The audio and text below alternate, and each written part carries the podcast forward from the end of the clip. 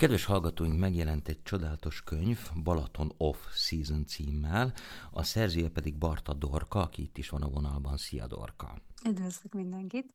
No, hát egy Instagram oldal hívta ezt életre, hogyha én ezt jól sejtem, ami most már ilyen 25 ezer követővel bír, hogyha jól számoltam.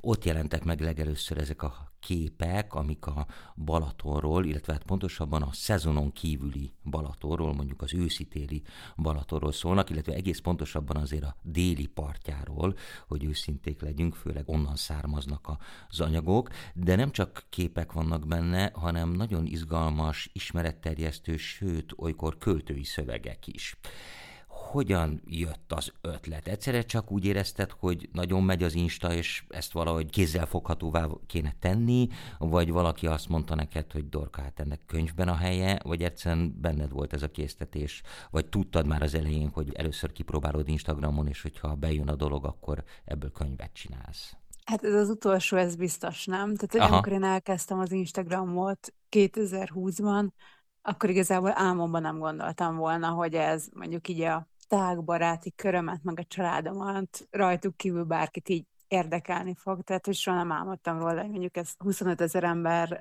fogja követni. A könyv igazából ez írás mindig is érdekelt, és már régóta a levegőben volt, hogy valamiről majd születik egy hasonló könyv, akár Budapest témába, de aztán végül a kiadó kedves Laci volt az, aki, aki időről időre ilyen enyhe presszionáló kérdéseket tett fel, hogy na most, na idén, hmm. és akkor végül most... Na várjál, de előbb volt meg a kiadó, mint ahogy a könyvről igen, szó lett igen, volna. Igen, igen. Kedves László könyvműhelye igen, adta ki a kötetet, igen, és el akartam mondani, de akkor elmondom most, hogy nagyon szép a könyv, és ez sokat jelent Köszönjük. szerintem manapság, azon túl, hogy jó minőségűek a, a képek, szép a betűtípus, nagyon jó minőségű a papír, jól van összeragasztva, szerintem ez már nagyon sokat számít, mert valahogy mostanában nagyon sok olyan könyv jelenik meg, amiben ugyan a belbecs az kiváló, de valahogy a külcsín az némileg hát hagy kívánni valót maga után, szóval le a kalappal tényleg nagyon szép lett, formailag is. Szóval ő volt meg előbb, és ő mondta, hogy, hogy legyen igen, már könyv. Igen, igen, igen. Már hát régebben is beszélgettünk különböző Budapest témákból, ugye azért ez nem egy nagy titok vagy meglepetés, hogy mindketten rajongunk az építészetért, főleg a második világháború utáni szocmodern építészetért, és akkor így mindig finoman rákérdezett, hogy, hogy nem, nem lenne jó ötlet a Balatonból könyvet csinálni, és akkor végül először szerintem a Vörösmarty téren nyáron a, a könyvásáron, könyv, könyvásáron ott így könyvhétet már mondta, hogy na, beszéljük át, mondtam, hogy jó, jó, jó, és akkor végül augusztusban leültünk, és akkor mondtam, hogy jó, vágjunk bele, kérdezte, hogy belefér mondtam, hogy hát egészen biztos, hogy belefér, akkor még nem számoltam vele, hogy októberben összecsúszik a kiállításnak a budapesti állomása, meg a könyvkéziratleadás, úgyhogy jött egy olyan két hétnyi álmatlan éjszakám azért volt, de szerintem minden percet megért, hogy tényleg ebből egy kézzelfogható dolog születhessen, úgyhogy igazából Laci volt az, aki, aki ebben így hitt, hogy, hogy ebből lesz egy valami nagyon jó dolog így offline is. De akkor ebből volt egy kiállítás is? Hát ez nem a könyvből volt, igazából ez két nagyon külön szálon indult el, az még 2023. januárjában Weiler Péter keresett uh-huh. meg, hogy a képeim alapján ő szeretne festményeket készíteni, és először így le kellett ellenőrizni az e-mail címet, hogy ez a Weiler Péter tényleg az a Weiler Péter. Igen, azt mondjuk el azoknak a hallgatóknak, akik nincsenek egészen képbe a kortás képzőművészettel, hogy hát mit mondjunk, Weiler Péter egy nincs hát... szebb szórán, nagyon menő kortás képzőművész, és valóban igen. most, ahogy mondod, abszolút vannak áthalások, hasonlatosságok a képeit között. Ugye ő is nagyon kedveli ezt a, hát mit mondjunk erre, hát, retro, retro, igen, retro világot. Igen, igen, és akkor elindultunk úgy, hogy az én képeimet felhasználva ő készít nagyméretű grafikákat, meg kísérletezett olajfestményekkel is, és akkor végül meg volt a helyszín a Balatonbogláron a kápolnákba, de hát mit ad Isten, van egy kék fiúkápolna, egy rózsaszín lánykápolna. Hát a legendás, ebből... igen, helyek. igen, igen, igen. Úgyhogy abból lett egy ilyen ö, egymásnak válaszolgató kettős kiállítás, amivel aztán átmentünk az északi partra, voltunk Zamárdiban a strandfesztiválon, és akkor végül októberben Budapesten, amikor én már a könyvön dolgoztam, úgyhogy ott az csak minden összeért. Na hát ez abszolút sikertörténet, de hogyha azt próbálnánk boncolgatni, hogy mi a siker titka, az nehéz egy picit. Nyilván van ez a retro életérzés, ami, hát nem is tudom, talán így a 2000-es évek eleje óta valahogy itt, itt, itt van a levegőben, és még mindig működik. Van egy építészet iránti érdeklődés, ami az utóbbi pár évben bukkant elő, tehát tényleg az, hogy ezt így kvázi műkedvelők, laikusok, amatőrök is elkezdik figyelni azt, hogy jéde érdekes, jéde furcsa, vannak ilyen jellegű Instagram oldalak is, tehát valahogy ez ilyen trendi lett, ahogy a városi séták is, ahogy hirtelen elkezdtünk úgy fölfele nézni, elkezdtük fölfedezni azt, hogy mi is vesz minket körül, ahogy szokták mondani, az épített környezet, és hát nyilván a Balaton is egyre inkább reflektorfénybe kerül, hol ökológiai szempontból, hogy a különböző építészeti visszaélések, panamák, építészettel kapcsolatos, vagy beruházásokkal kapcsolatos ügyek miatt, és hát nyilván azért sokunknak ez jelenti a gyerekkort, vagy egyfajta ilyen elveszett, elveszett aranykort, hogyha úgy tetszik. Ö, igen, itt a retro szót talán én abban az értelemben nem használom, hogy ez nem a, a klasszikus retrót hozza vissza, tehát hogy pró, egy próbálom elkerülni azt az érzést, hogy úgy gondoljunk erre, hogy régen minden jobb volt. Igazából, hogyha valami motivált, akkor egy kicsit ez megcsavarva, amit te mondtál, hogy, hogy igen, hogy látjuk, hogy mennyi minden veszik el, hogy számolják fel a, a kempingeket, hogy lebontják a kis nyaralókat, hogy ilyen több emeletes monstrumokat épüljenek a helyükre. Tehát, hogy bennem mindig is volt egy ilyen páni félelem, hogy, hogy úristen, ezt ki fogja megörökíteni, vagy mi az, ami itt elveszik. Tehát a Igen, Dorka, bocs, kicsit... hogy belevágok, de, de azért de... legyünk őszinték, azért nem mindenért kár. Most nyilván persze, persze mit mire cserélünk föl, ami... de hát azért vannak borzal, borzalmas dolgok is a könyvedben is. Már úgy értem, hogy, hogy nagyon szépen vannak megmutatva, de hát azok a, a, azért a saját valójukban hát iszonyatosak. Igen, csak ez egy mindig egy kérdés, hogy például, hogyha azt mondjuk valamire, hogy egy hotelépület, hogy nem néz ki jól. Hogy azért nem néz ki jól, mert az elmúlt 15 évben nem költöttek a felújítására, elhanyagolták, rosszul újították fel őket, vagy azért szörnyű. Tehát, hogy ami a helyére épül, az mondjuk mi a garancia, hogy jobb lesz leginkább. Hát igen, jó, oké, oké, okay, ez biztos, de... de hogy mondjuk két dolgot, a könyvedből hagy idézzem mondjuk az alpesi stílus, tehát tényleg, vagy akár a nyári táborok faházait, amikből még bőven akad legalábbis az északi parton, tényleg nagyon-nagyon sok van, és hát tényleg csak buldózerre várnak ezek a, hogy mondják, ez barakkok. Igen, igen, de hogy közben itt, hogyha mondjuk nem is az építészeti értékes, sajnálom, pont a könyvben a Lampart üdülő van Balaton szemesen. Igen. Mi egy izománzgyári üdülő volt, hogy elbontották, és a helyére félkészen állnak másfél éve egy ilyen egymástól 5-6 méterre levő 250-300 millióért árult apartva a házat. Mm. Kivágtak az összes nyárfát, kivágták a fűzfákat, egy letarolt terület, tehát hogy ebbe sokszor tényleg nem is az építészeti érték, hanem hogy mi kerül helyére, illetve az egésznek a léptéke, hogy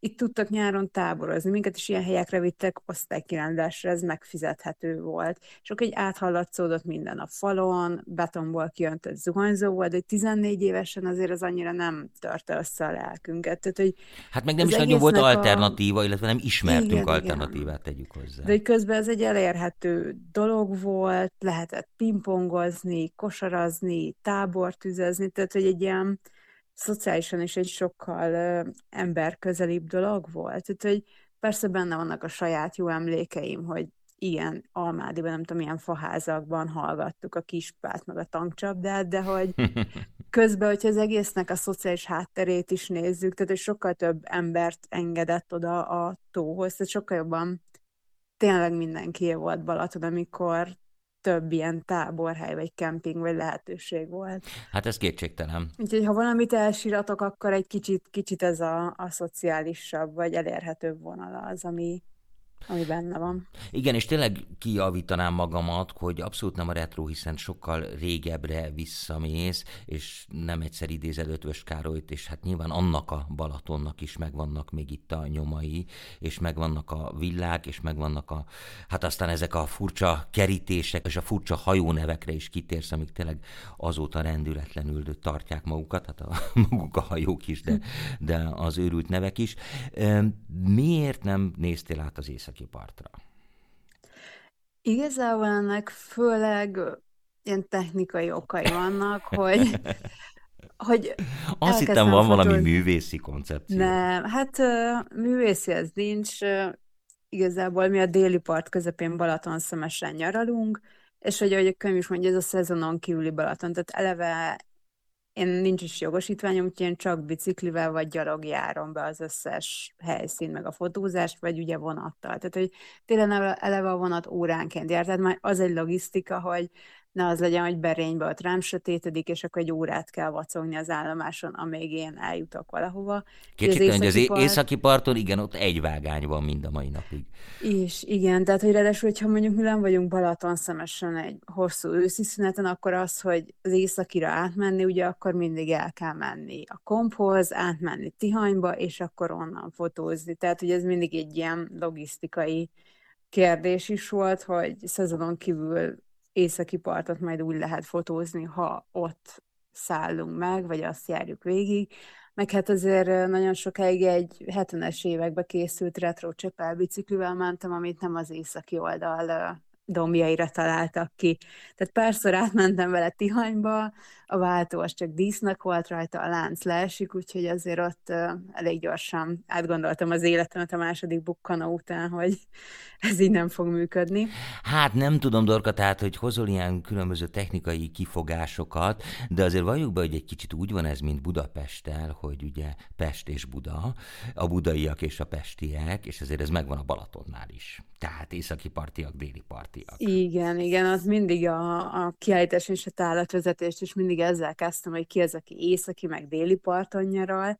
De mondjuk ilyen szempontból azért egy kicsit én, én be tudom védeni magam azzal, hogy mindkettő, mert igaz, hogy most szemesen nyaralunk, gyerekkoromban egész kiskamaszkoromig szintén szemesen nyaraltunk családdal mondjuk, de a, a kamaszkorom, tehát ilyen 13-tól 20 éves koromig azért az nekem az északi part volt, tehát a gimnáziumi osztálytársaméknál ott volt nyaraló Vonyarcvashegyen, Almáliba vagy a Kanyarba világos, Káptalanfüred, Balatonfüred, tehát hogy azért, azért az se teljesen idegen terep, de valahogy most így első körben a déli part az, ami kézenfekvőbb is volt, meg azért, ha már a, a, az egésznek azt az oldalát nézzük, akkor hogyha csak meg, beírjuk a Google-ba, hogy milyen könyvek szólnak a Balatonról, akkor az északi partról, annak az építészete, a gasztronómia, a kultúrája, arról sokkal több minden született. És a déli part szegény mindig egy kicsit ilyen, jó, hát uh-huh. ott van siófok, és bulizunk, és sekély a víz.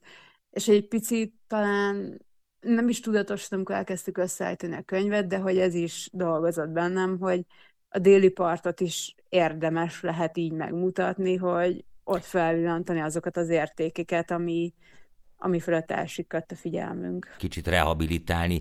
Jó, Igen. de igazából a kérdésem arra vonatkozott, vagy az lett volna a kifutása, hogy tegyük fel, hogy lesz egy jobb biciklid, vagy esetleg lesz jogosítványod, akkor számíthatunk arra, hogy lesz folytatása a könyvnek.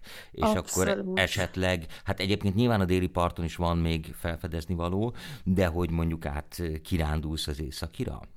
Abszolút. Nyilván az északi part egyébként olyan szempontból nehezebb, hogy nyilván ott is megtalálhatók ezek a kicsit retro dolgok, de nyilván vannak olyan, hát gyönyörű falvak, például a Káli medencében, ahol két-háromszáz éves házak épülnek itongtéglából mind a mai napig, tehát hogy azért vegyes a felhozatal, az, az kétségtelen, és hát dombosabb is, ezt tudjuk. Igen. Hát ebből jó hír az, hogy a bicikli már megvan. Na, tehát szuper. működő bicikli van.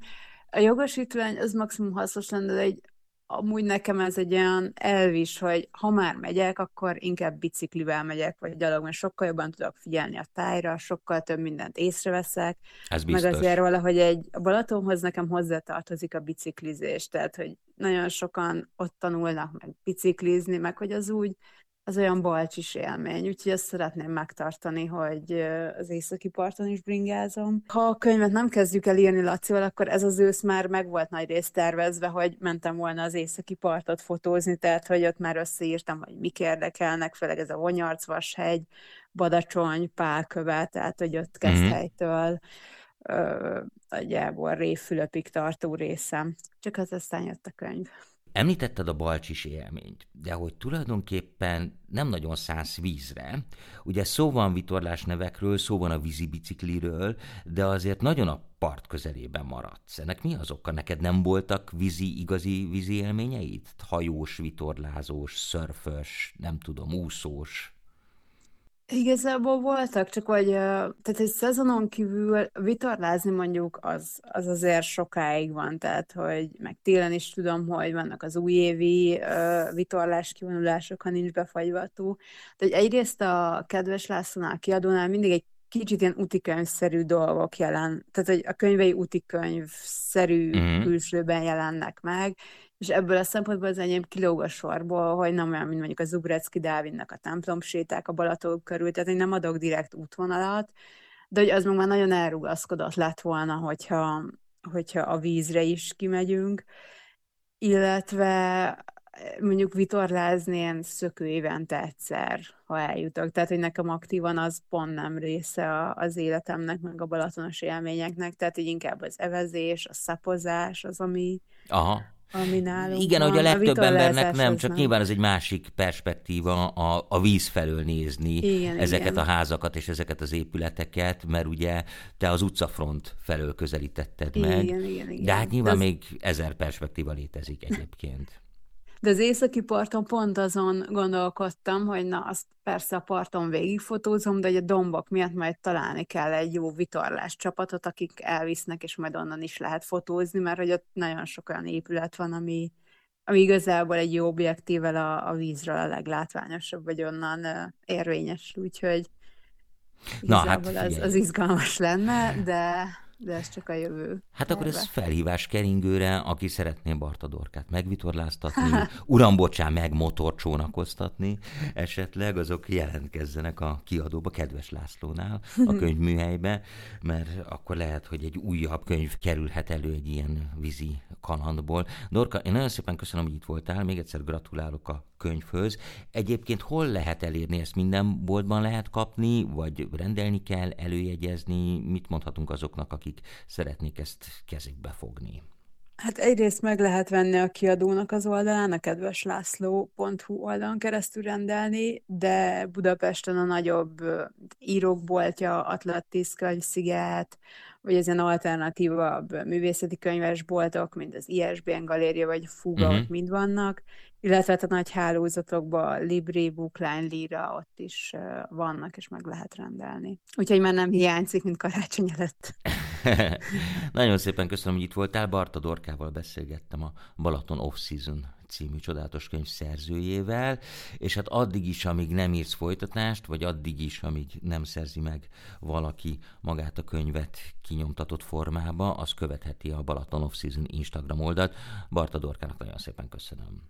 Köszönöm, vissza. Szervusz, szia, szia. Szia.